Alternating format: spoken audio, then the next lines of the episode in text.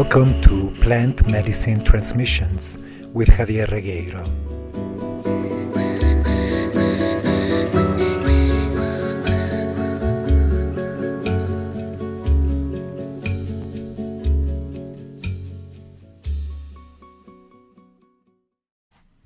In this first episode of Plant Medicine Transmissions, it seems important for me to introduce myself.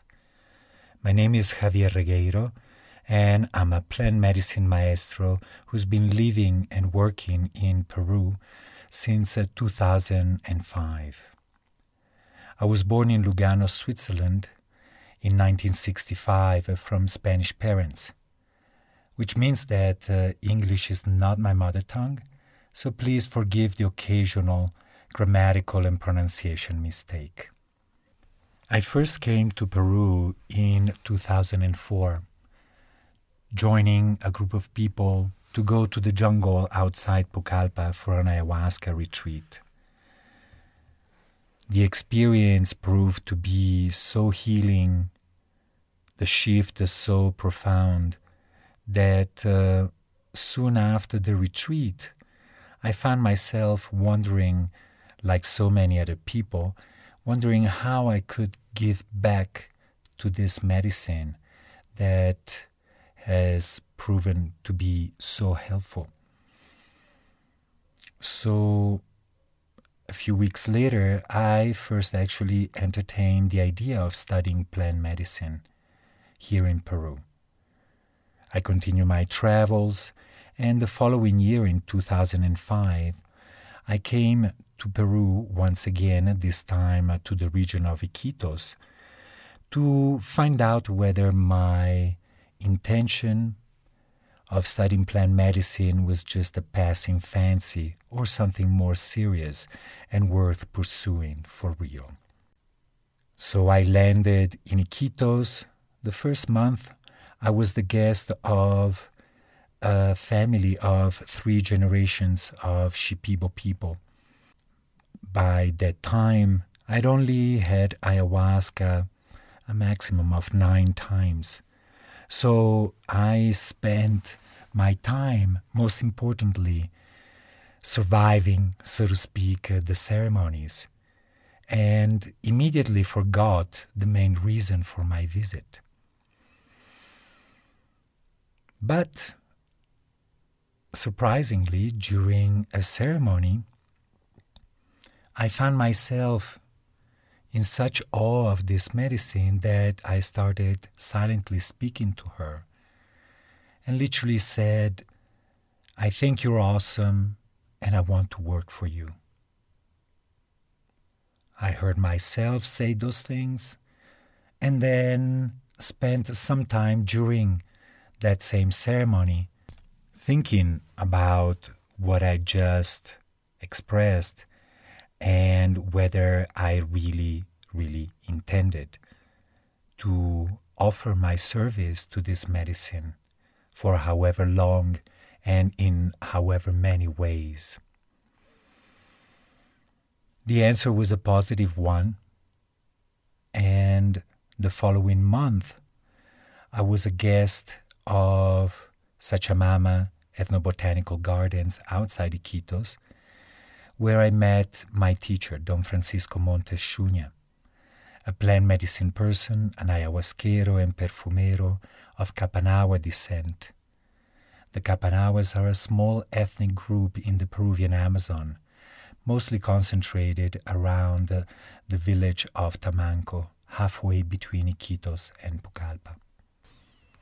I believe myself to have been truly fortunate, because before ever drinking ayahuasca, I had already been on a very long spiritual and healing journey.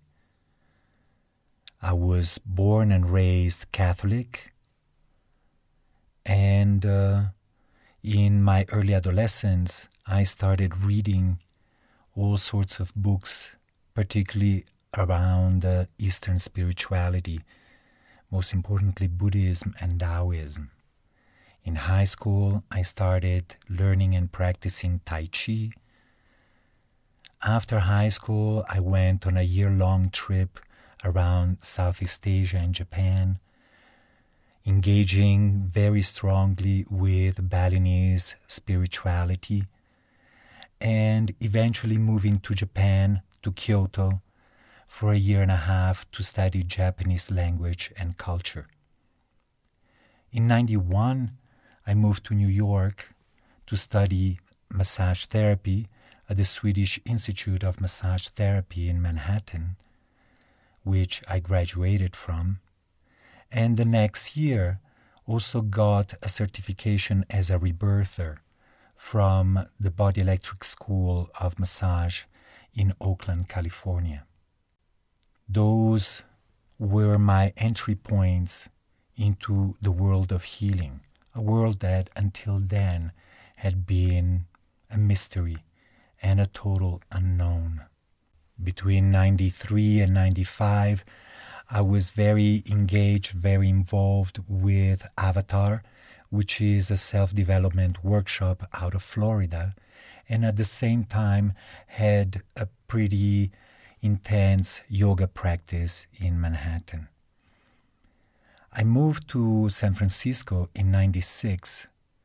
There I started pursuing a career as a D J, playing house music in clubs, and at the same time started attending the Burning Man gathering in the Nevada desert, which was a source of many, many important life lessons for me. I mention all this not as a badge of honor, but simply to give you an idea of the scope, the length, and variety of my journey, which really began with a spiritual crisis around the age of eleven, when I first discovered that I was gay. I quickly intuited that my sexual orientation was not welcome in the Catholic Church at the time, and so decided to leave the church, meaning leaving what had been my spiritual home since birth. That loss put the finger into a very old and very deep wound of rejection and a fear of inadequacy. So I started looking for that connection with the divine once again, all over the world, among many different religions and cultures.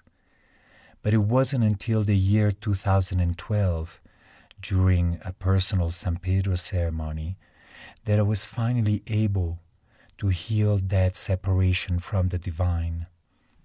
It was a really, really long journey, and I can see now, in retrospect, how important, necessary, and valuable were each step of my way, and also how valuable each discipline, each healing modality, spiritual path that I had engaged with up until then. As important and necessary as each step of the way have been, I found the shift that I've experienced by engaging with plant medicines, most importantly ayahuasca and San Pedro, to have been truly radical and to have supported me in finally getting to the nitty-gritty, to the core of my deepest wounds, and making the way for true liberation of my soul. As these podcasts are directed to people of eighteen years of age and older, and because I speak from Peru, a country that honors the traditional use of plant medicines such as ayahuasca and San Pedro, I can openly say that I love plant medicine. I love ayahuasca, I love San Pedro, I love every single plant and flower that I have dieted over the years, and feel utmost gratitude for these energies on this planet that so willingly and generously support us in our own healing and awakening process. I am not only a lover of plant medicines, I am also an advocate for the discerning, mindful, and respectful use of these medicines. In two thousand seven, I created the Ayaruna Center here in Pisac, Peru, to conduct my healing work with, most importantly, ayahuasca and San Pedro, and quickly realized that many people were suffering from misperceptions, misunderstandings about what this process, at least to me, seems to be. These misunderstandings, misperceptions, were actually an important part of why my clients were failing to receive the full benefit of this process and these medicines, which led me to write a book on ayahuasca and later on last year publish a second book on San Pedro Huachuma. These books have been published by Lifestyle Entrepreneur Press, who have also been very supportive in my creation of these podcasts, and to whom goes my deepest and heartfelt gratitude. Since I'm mentioning gratitude, I would also like to thank Richard Scheurenbrand to allow me to use uh, a snippet of his beautiful song Rosa from his album Diosana, and uh, to express my gratitude to all my friends who have been supporting me throughout the years, and even most recently in the launching of these podcasts. It was very clear to me from the very moment that I offered my vows of service to these medicines back in two thousand five that my role was going to be that of a bridge, a bridge between the native cultures of Peru, from where the traditional use of ayahuasca and San Pedro come from, and the mindset, the psyche, the cultures, foreign cultures of the people not native of this part of the world but wanting to engage with these traditional plant medicines, to support them in understanding what this process is about, so that they could benefit the most from it. This series of podcasts is another way for me to share the knowledge, the wisdom, the information that I have gathered throughout my life, and in particular in this last thirteen, fourteen years of intense engagement with plant medicines and traditional cultures here in Peru. My teacher, Don Francisco, is fond of telling everybody he comes across that plant medicine is a science that never ends. At the beginning, I understood that to be along the lines, oh yes, of course, there's always another tree, there's always another plant to study with, to take on as a teacher. But in later years, I've taken that to mean something bigger. I've taken that to mean that life is best experienced always with an attitude of a student, to always keep a door open for new information, and to always be willing to question the validity of my assumptions. That attitude of a student with an open mind and an open heart has proven to be most, most beneficial to me. My teacher has been calling me maestro for many years now, but I also like to add to my shingle, plant medicine student, and not only maestro. This series of podcasts is also a learning opportunity for me. An opportunity for me to put into words experiences, ideas, concepts that may have been only in the back of my mind, so I can share them with you.